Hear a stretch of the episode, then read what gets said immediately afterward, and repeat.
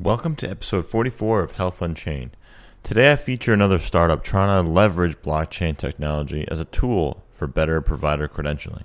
I spoke with Jared Taylor, co-founder of Block Health, about how they began and what they intend to do as they wrap up development of their first minimal viable product.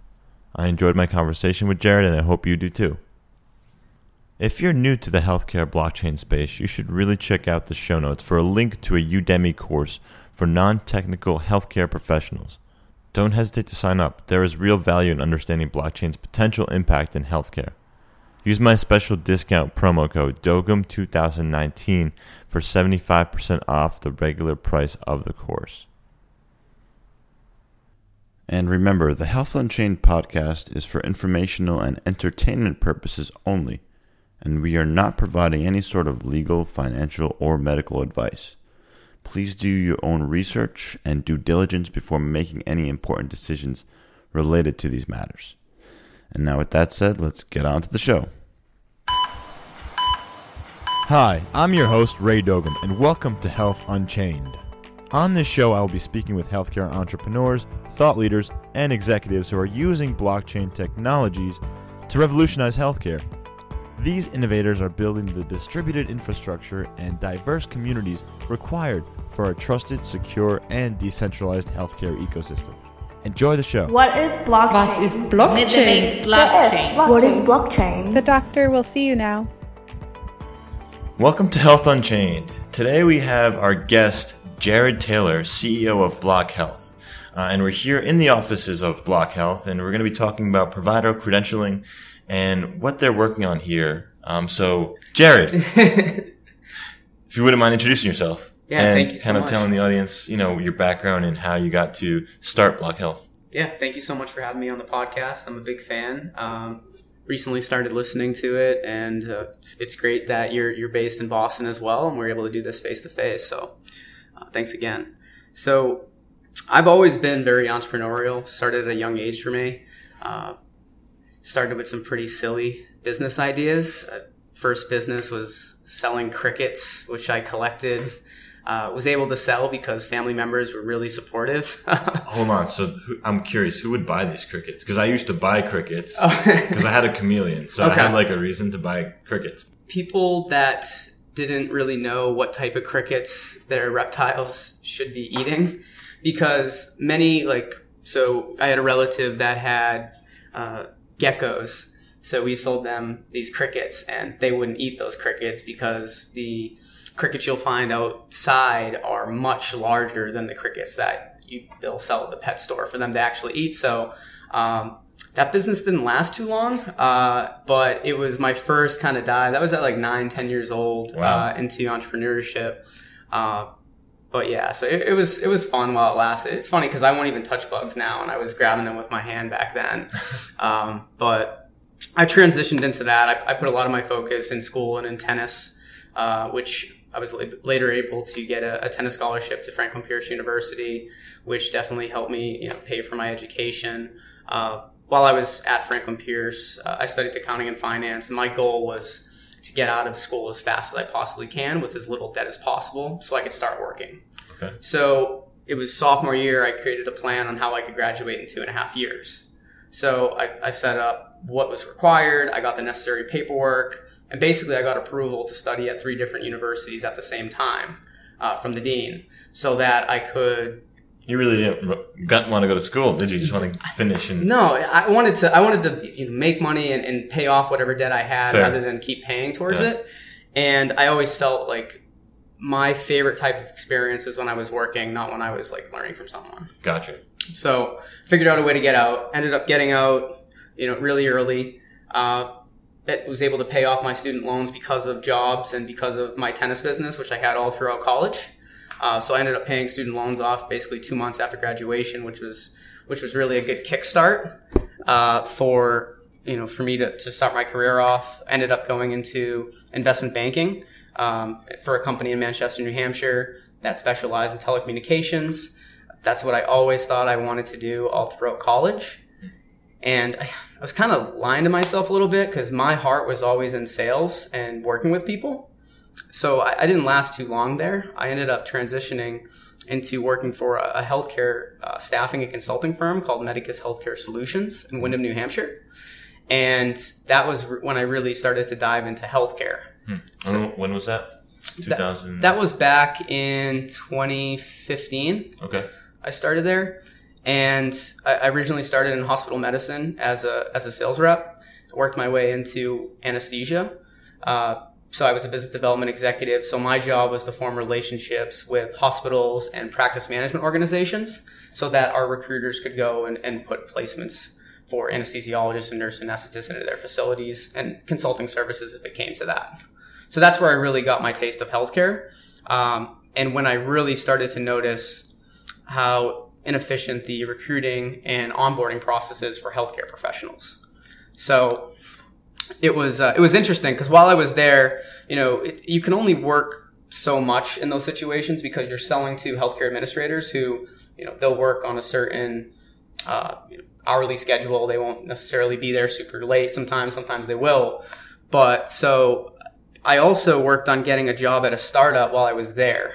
So I worked for a startup out in San Francisco called GoGo Hire, which was automating the sales professional staffing process through an online marketplace. Series A, Series B startups. They'd help them find sales reps. So I would go to work at Medicus, and then I would come home after that, and I would start working for GoGo Hire in the process, which really gave me my first taste of startups. So did both for a while until... Were you in California at the time, or did you... No, I was still remotely? In New Hampshire. Mm-hmm. Yeah, I worked remotely. So I'd get home, I'd help on and work, but had a good relationship with the leadership team over there, still very close with the people I worked with. And they were a part of 500 startups. They got in there. So it was a good experience. And that's when I really started to get the startup bug, right? And I was at Medicus for a little while when I decided to go off on my own and start Block Health originally as a healthcare recruiting firm with a little different focus, going after the healthcare professionals first, figuring out what they want, and then finding the opportunities for them rather than the other way. So you pivoted the company from healthcare recruiting firm to a network for providers and provider credential information. Yeah. That's mine. Okay. So originally, the plan was always to be a healthcare technology startup. Mm-hmm. So when we were starting out, we had initial traction, we had some clients, and then I was the one that was doing all of the credentialing and helping them fill out these applications. So we landed this contract, and we had a couple providers set to work at this facility, and I had to try to get them licensed and credentialed in Massachusetts. And we had, I think it was 3 or 4 applicants at the time that got into this facility. And because of credentialing delays and licensing delays, all 3 or 4 bailed out of the process. And the providers bailed out. Yes. And rightfully so. They had to make, they had to make income. Mm-hmm. And this process was already delayed for, several weeks, months. And that's where I started building up scar tissue in this area and really diving into it. And that is where we made the pivot to a full-on technology company, and we brought on our CTO and my co-founder, Adrian, who has been a huge help. Really tell me a little bit about her background. I'm just curious. So she has her bachelor's and her master's from MIT. She's always been healthcare focused, very anti-bureaucracy. Mm-hmm. So she hates slow-moving processes. Entrepreneurship. Very, very entrepreneurial, very technical, and loves learning new technologies and solving problems that are very important. Cool. So how did you first hear about blockchain technology? Because, Block Health, mm-hmm. when you created the name, was your intention to use blockchain initially? Strangely enough, Block Health was not named. Mm-hmm. It wasn't named that way because of blockchain technology. So our name is spelled BLOC, and a block is a group of people that join together to solve a common purpose. And it was a couple of weeks after we actually named the company that we started learning about blockchain technology through this student. I don't even know how we got in contact with them at the time. And they were really passionate about your use case could actually be perfect for this. You should really look into it. And we started doing, reading the white papers and watching videos and listening to some podcasts. And that's where, we started to learn more. Interesting. So when you first learned about it, what was your impression of blockchain? Or did you hear about Bitcoin before blockchain, or was the blockchain technology for healthcare before cryptocurrencies or Bitcoin for you?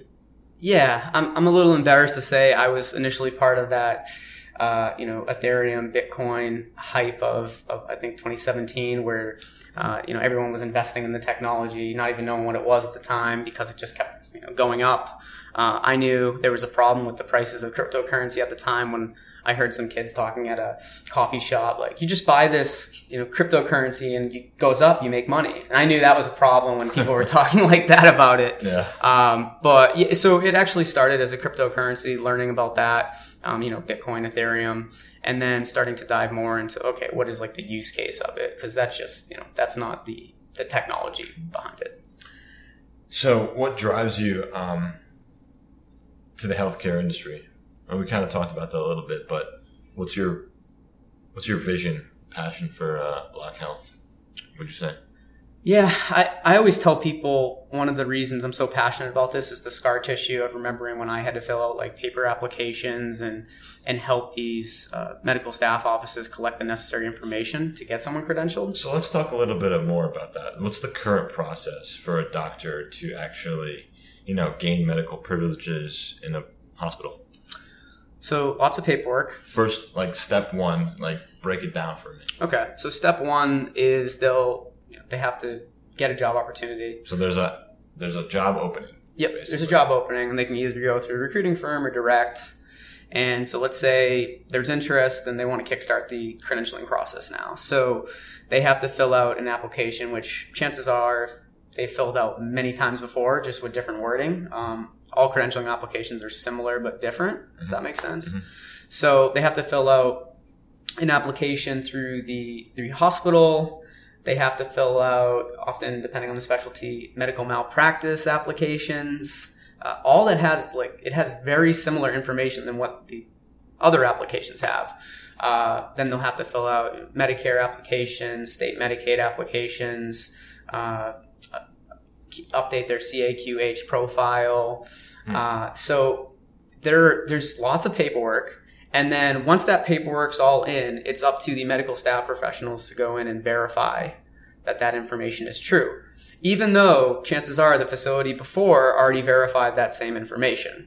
And things like your previous licenses, your work history, your affiliations, that's static information. That doesn't change. So they're verifying the same information over and over again. So in this process, once that information goes through, the privileging process takes place, and the privileging process can take up to 120 days because of how manual it is. And that's a problem because? It's a problem for a few reasons. So the longer it takes a professional to get credentialed and privileged into a facility, they can't get paid. So it's a loss of income for them. It's a loss of revenue for the facility every day that they're not working. And it affects access to care too, because if a provider's not getting into the hospital or healthcare facility in a timely manner, maybe there's a patient that's not being seen as fast as they could. Those are really great points, actually. You never know. It's like a brain surgeon that's awaiting to get hired, and there's a patient who needs brain surgery, and it could be too late by the time they get hired, and all because of the delayed paperwork.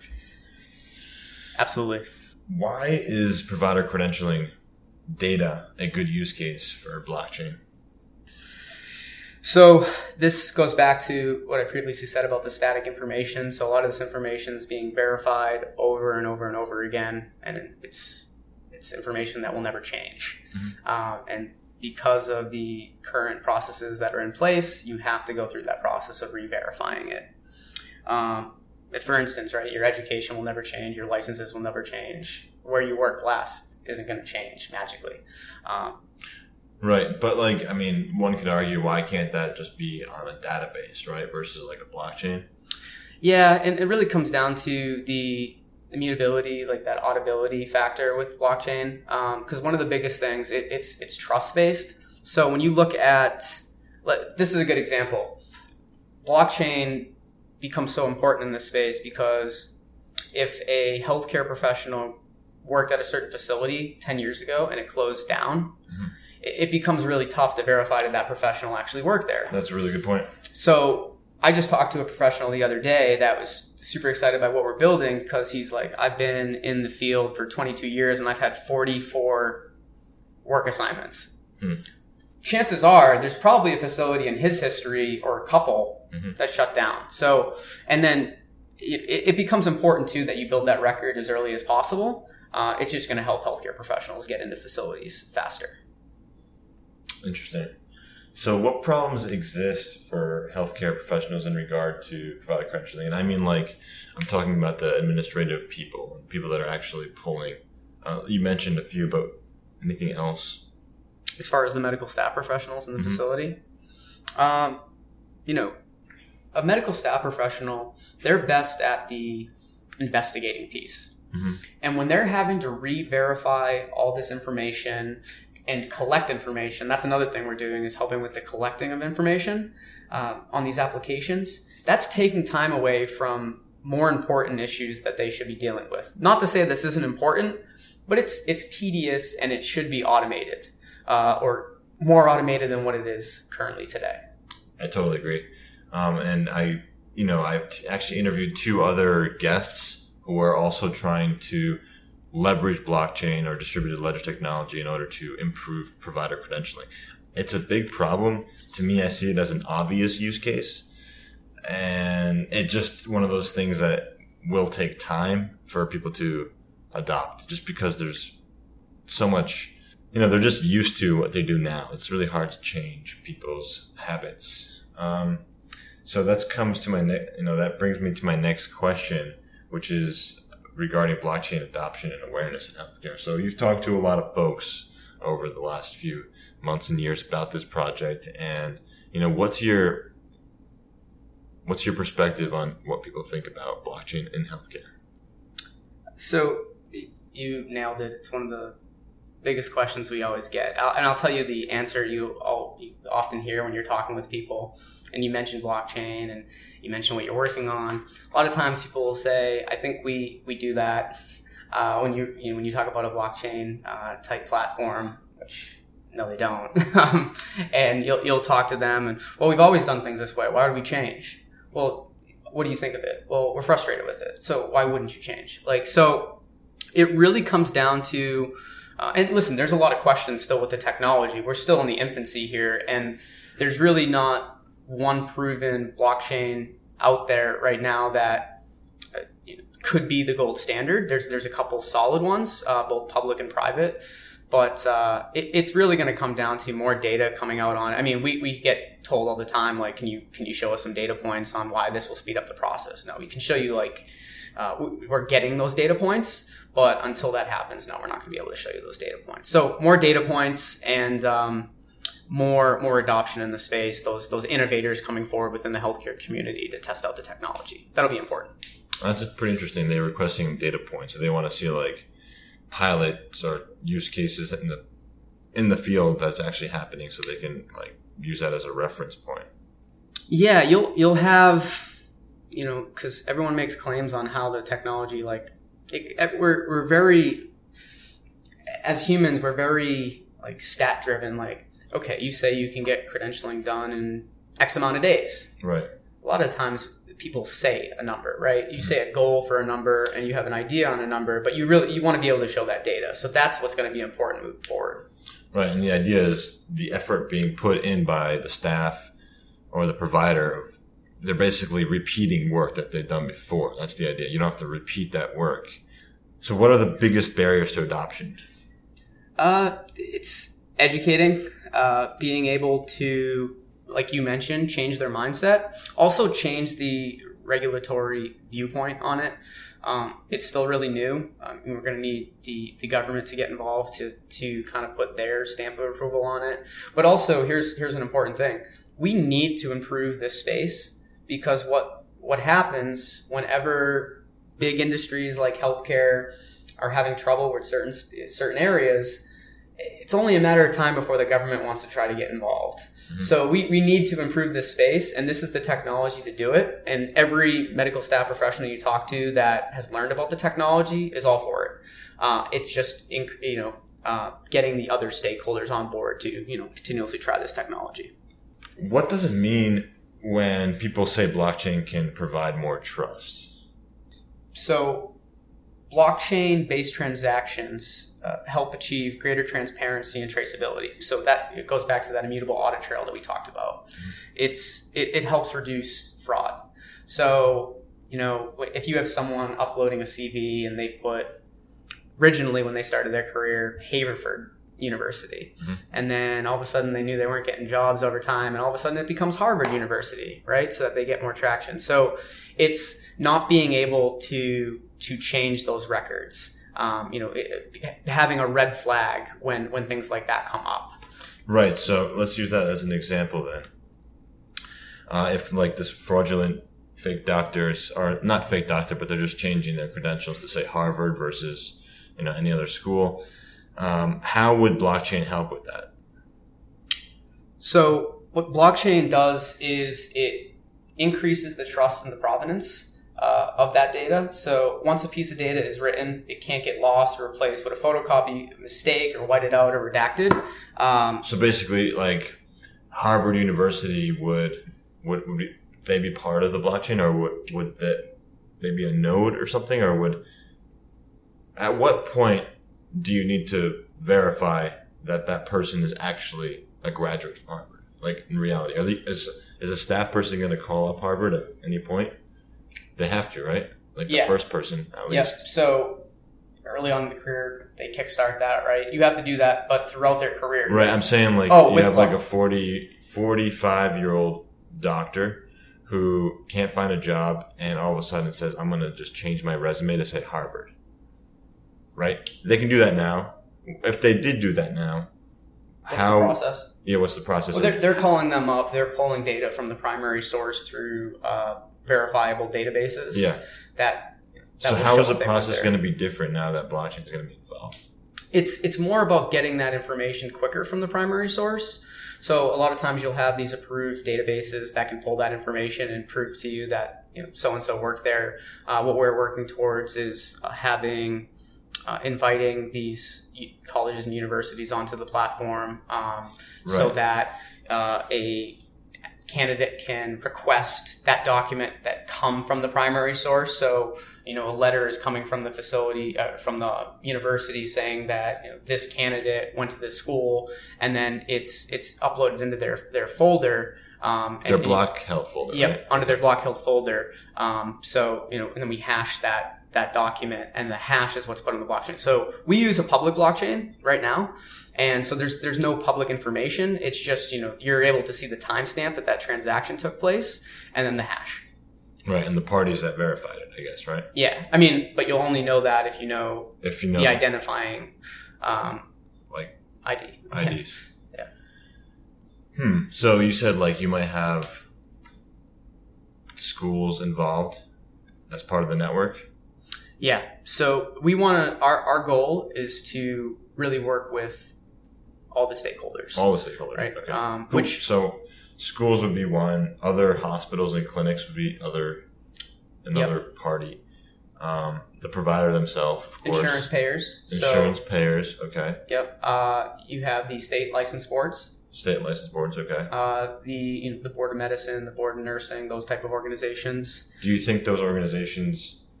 Have you spoken to them? Are they? Is it likely that they're interested in this type of network or platform? Yeah, we've spoken with a few, and we start speaking with politicians as well. There's recently in Massachusetts, someone just brought a draft for legislation to the state, trying to speed up the process of credentialing and licensing in the state of Massachusetts, for instance. So there's definitely people out there that want to move forward with this. Mm-hmm. Now, if you call the Board of Nursing tomorrow, depending on who you speak with, I mean, that could be a person that thinks their job's getting eliminated. So they're definitely tougher to get on board than the healthcare professionals and the healthcare facilities, especially dealing with the government in general, right? It's a more slower moving process. But the pain's big enough right now. This is my thought. I think we're going to see the most innovation that we've ever seen in healthcare in the next 5 to 10 years. And I agree. And a good chunk of that too is because we're kind of, there's a generation shift, right? Millennials are starting to move into leadership roles within facilities. I don't know the healthcare statistic on it, but every statistic that I've read is saying, I think in the next 5 to 10 years, millennials are going to be 50-60% of the workforce. And, this is a generation that is so used to doing everything in the palm of their hands, and they don't want to wait. Like, I can't imagine a millennial waiting 120 days to get a job, to start work, right? Yeah, to start getting paid. And I'm sure the doctors that are graduating now, they don't find it as difficult because they don't have much of a history anyways. So it's not as cumbersome to get them credentialed, I'm assuming. Yeah. Does that make sense? Yeah. No, it makes sense. Versus like a 60 or 50 year old provider who might have like many years of history, could take longer. How can blockchain improve data exchange efficiency? So when you say the data can move quicker, what does that mean? By establishing a single source of trust. So it's just, now that's tricky to get to that point, but I mean, if you talk to any of these medical staff professionals, that's basically. Because they've been talking about blockchain, and like the National Association of Medical Staff Services, big medical staff organization, they've been talking about it for a little while now. So everyone realizes that it's that single source of trust that's so important. That's true. So that's the hard part, right? Yeah. Everyone's like siloing their information in different places. So getting that single source of trust or truth is the goal here. Okay. Absolutely.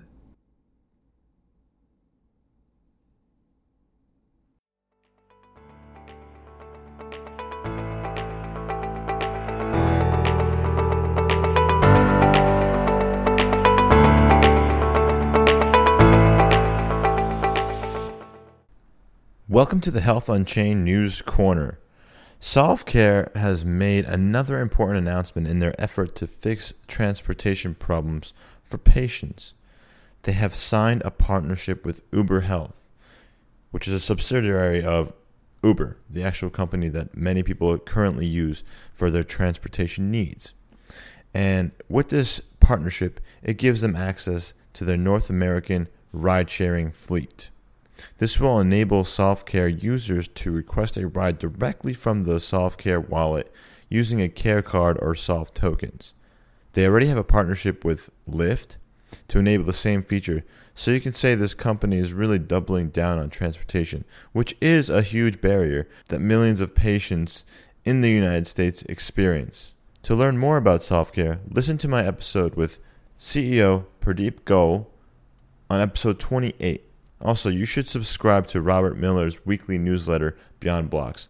That's where I found this article, and it highlights the top blockchain healthcare stories every single week. A link to the newsletter is in the show notes. And now back to the show with Jared Taylor from Block Health. So at the moment, who are your company partners or any major customers that you have? So we just finished up a seed round of financing. We are finishing up our initial platform, and we're in the process of demos and starting a pilot in the next month or so. So we have been in discussions with multiple partners that make sense for where our business is at today, and should be announcing those in the upcoming months. But to date, we haven't released any information on that. Okay. Can you share any information on the ones that you're talking with now, or? We're in late discussions with some, but I will tell you the partners that we are speaking with help the flow of data into our application. So we haven't talked much about it, but one of the things I'm most proud of within our platform is our universal common application that we built. So our universal common application takes in conditional logic. So what happens today is if an applicant's filling out a 30-page application, they get every question. So if there's even a question like, do you have any dings on your exam? Now they won't word it that way, or on your board certification. You'll have to answer, yes or no. And if it's yes, please explain and upload a letter, any proof that you can give us. But if they don't have any problems with their board certification, they shouldn't even see that question, because then you're seeing this massive application of information that's not even relevant to you, right? Mm-hmm. If you are a physician, you should see certain questions. If you're an advanced practitioner, you should see certain questions. You should not see the same questions, which typically exists today with many applications. Mm. So what we've done is we've taken a look at the CAQH application, which is very popular in the space. They try to create a universal common app. And then along with 15 uniform state applications as well.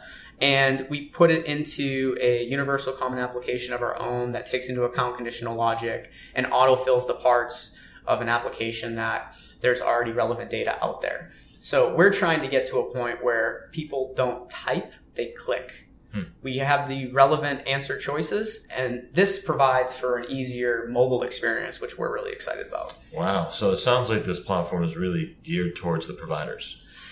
It is, and we're looking more towards, we just brought on our director of credentialing, Tiffany Long, who actually ran a credentialing verification organization down in Virginia. And there was a big reason we brought her on board, is her expertise on the kind of administration side of things. So that'll be the next steps for our platform as we, roll out these pilots, is also taking a look at,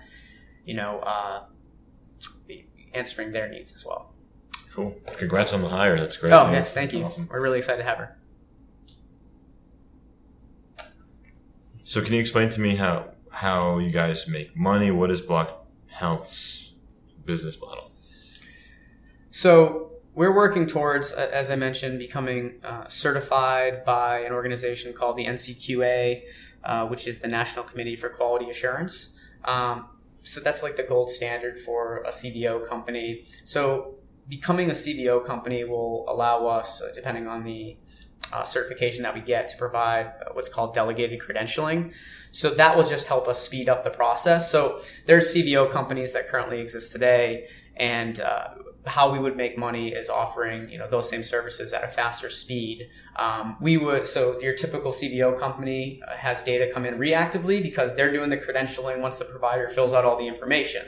With us, providers fill out an application before the process starts. So we have data proactively in a one-click, submit that can be repurposed through a smart copy-paste, smart application autofiller that we created and match up with a facilities application.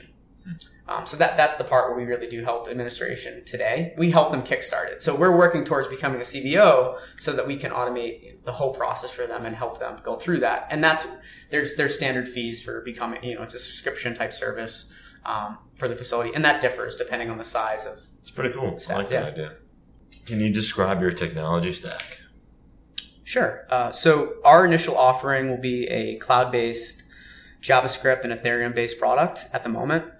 We're using a tweak of the mean stack, so MongoDB, Express.js, Angular 7, and Node.js to serve up our application. Our CTO also recommends Mocha for testing and Google Cloud products. It's been a clean process to secure and back up servers on the Google system, which is really important in the space where we're handling so much personal data on the provider side. And I'm assuming that is HIPAA compliant, or would it even have to be, because no patients are involved? I'm just curious how that works. Yeah, we're still working towards, though, being compliant. It never hurts. Mm-hmm. So we use internal tools that are HIPAA compliant. But yeah, that's, whenever you're a data type company, you need to be able to handle people's data. You're not going to be in business long. Right. So that's a big priority. Security is a big priority for us. And the privacy of providers and their information, how is that handled? So the provider gets to say who sees their data. Okay. If they don't share it with the facility doesn't see it. Sometimes with like job boards and stuff, everyone can see what you have out there, unless you really clarify, right? So they have to permission that to a certain facility, and their privacy is our top priority. And you said you're currently building out the software, the product, building out your MVP. When will that be available? So we plan on starting a private beta in like the next 2 to 3 weeks, actually. Wow. So probably after this airs, we'll be pretty much there. We're just making a few last minute adjustments to the platform. That's amazing. I mean, I know how hard it is to get a software ready for launch, and it's been a process. Yeah. So, and it'll be interesting, right? Once it's released, to get the feedback and make the necessary adjustments, which inevitably there will be. But it's it'll be an accomplishment for sure to get that out there. Do you know who the beta testers are going to be yet, or? So we've done probably a couple demos in the last like week or two. And we sent over a proposal recently to start like a pilot, with an organization for that. We haven't released any information on that yet, but, we will, once we have more results on how that went. I have another question, and I know you might not be able to answer it fully, and your CTO might have a better answer for you, but do you know why you chose Ethereum versus, maybe a permissioned blockchain or something like Hashgraph? Because I have another guest I interviewed who's using Hashgraph at Intiva Health, and I'm just curious as to why you chose Ethereum. Yeah, I mean, we're a small startup, and we viewed Ethereum as, they have a large developer network already. And we viewed it as a way to build trust in the space through, I'm not going to say there's a lot of blockchains out there, and there's still, there's still a process going through to say like who the chosen one is, so to speak, right? Yeah. But we felt really confident about the development team behind Ethereum, and our CTO can speak more to that, but we really liked it. Now, we do want to take a look more into the scalability concerns that they've been talking about. I know the co-founder, Vitalik, was just talking about how they're looking into like Bitcoin Cash recently on trying in the interim to speed up the scalability. But for what we're doing, scalability is important, but you're not going to have 100,000 professionals needing to get something verified in a moment. And if that problem is that if you have that many on your platform, that's a good problem to have. Cause it means you're doing something right. Right. Maybe at that point too, there'll be some sort of scaling solution to it. Yeah. And I mean, when we talked with investors and we were going through the investing process, capital raise process, we talked with them, we're very open to keeping our eye out for, what seems to be the clear cut winner, for these different blockchains. But right now for us, it's Ethereum. So who do you consider to be your competitors? I have two in mind, but I'm just curious what you think. Yeah, I mean, so your two most recent guests, I would say ProCredX and Intiva Health. So I would say them just because, blockchain credentialing, same keywords, right? Similar market we're going after. It's definitely a large market. It'll be interesting to see how it all plays out. It'll really come down to execution and building the largest network. But then, I mean, you can also take a look at the credentialing verification organizations that currently exist today. And there's some big ones out there, many of which aren't even leveraging any type of blockchain technology. One of the things that I like too is as an initial benefit to our members too, we also have a job board, which is something that you'll see some competitors out there leverage that. But I think it's important to have that because credentialing doesn't get kickstarted unless you're looking for a job and you find a job. That's true. Yeah. So that's why we offered it up there. And then if you look at what these recruiting firms get, they'll get 15 to 30% markups on, locum tenens or travel nurse providers rate. So being able to offer them, access to those same jobs at without the high cost that they lose is important, I think. Where do you pull your jobs, or do people find your website and then they submit jobs to your website? So we just built that feature in as well. So we have the ability to, we can cross-post people's jobs if they give us permission to do so. Some of the organizations that we're talking with as far as these demos and pilots go, we're trying to get them to cross-post as well because we just want to help, get them more applicants and get them more completed applicants because they'll have that credentialing application already filled out. So what's your outlook for 2019 and beyond? So we talked about a little bit the next few weeks and months, but for the rest of the year and then beyond that, what are you thinking? Yeah, it's really just continuing to go through these demos and, you know, with the pilot coming up, getting the necessary feedback, making those adjustments. And, you know, keeping an eye on what the competition is doing for sure. But, I mean, one of my favorite quotes from Jeff Bezos is, you know, keep an eye on the competition, but like be super focused on the customer because that's what's going to matter. Mm-hmm. So being really, you know, obsessed with the healthcare professional experience and the organization experience and trying to do right by them will be really important for us. So I'm excited. It's really about building the best experience, both mobile and desktop, for the stakeholders that we're dealing with. Nice. And trying not to chase the, you know, shiny red ball, because it's always bouncing around, right? There's always that opportunity to get distracted. Absolutely, especially in this blockchain space. There seems to be like news every other day that changes the industry a little bit. Yeah. Speaking of that, were there any news or events that happened recently that you were surprised about? So not so much, Adrian will take a look at the blockchain news even more so than I will. Mm-hmm. I try to stay up to date, or if she sees something, she'll send it over to me and I'll look into it. But there was a recent draft legislation to tackle healthcare costs. So in it included a section for requiring insurers to have provider directories up to date. So that's a good thing for, you know, our competitors and for us, because now there's an incentive or penalty, so to speak, for these insurers to have that provider data up to date. Right. So they'll need a platform like what we're building to do that, because their current manual processes aren't cutting it today. Yeah, it's really interesting. And I think there's a organization called the Synaptic Health Alliance, actually, they're also using the blockchain, and it's a consortium of like between 7 to 10 different really large companies, I think some insurance companies.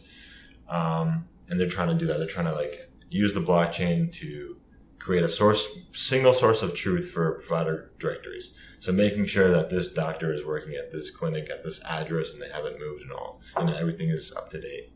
So, yeah. It'll be interesting to see how that plays out too, because it's not so much so provider directories, they're a different beast altogether, but the hardest part is how do you incentivize healthcare professionals to continuously keep that data up to date? Mm-hmm. You know, and that's tricky. And you just don't want to say, well, you know, it's not as simple as if you fill it out, we give you an Amazon gift card, right? Like healthcare professionals are affluent individuals. Mm-hmm. You know, a $20 Starbucks gift card's probably not going to cut it. So you need to give them a true career benefit out of the platform. Do you have any favorite blockchain projects out there? So, I mean, Ethereum, mm-hmm. I mean, always great hearing more about them. Our CTO, she knew I was coming on this podcast. She told me to mention Truffle.js libraries as well. And she really, you know, takes a look at blockchain. And she plays devil advocate because, you know, I follow a couple people on LinkedIn alone, and you either have people that love it or they hate it. Mm-hmm. The ones that hate it can't really give you a reason why they hate it. I think they just hate the fact that it's very innovative and it has, you know, a lot of potential, and they associate it with cryptocurrencies.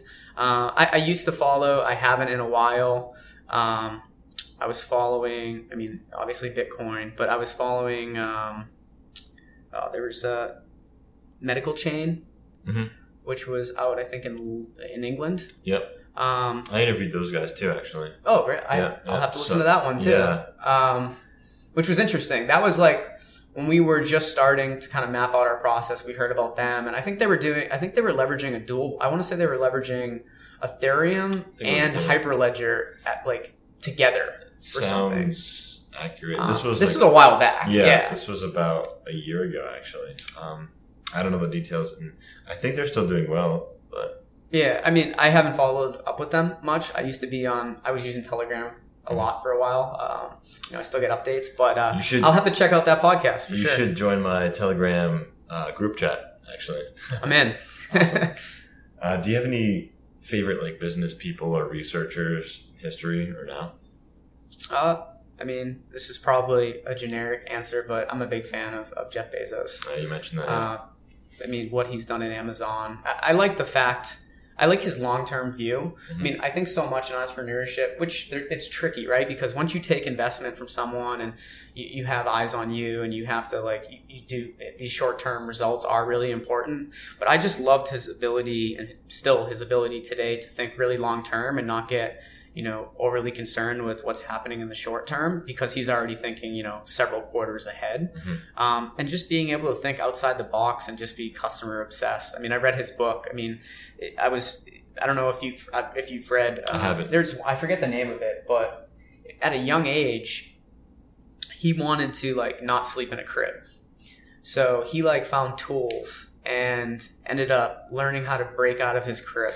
Like really, so he's just like, I think he's a really cool guy. I love what he's doing with Amazon and what he's done as an entrepreneur, Blue Origin, his other company.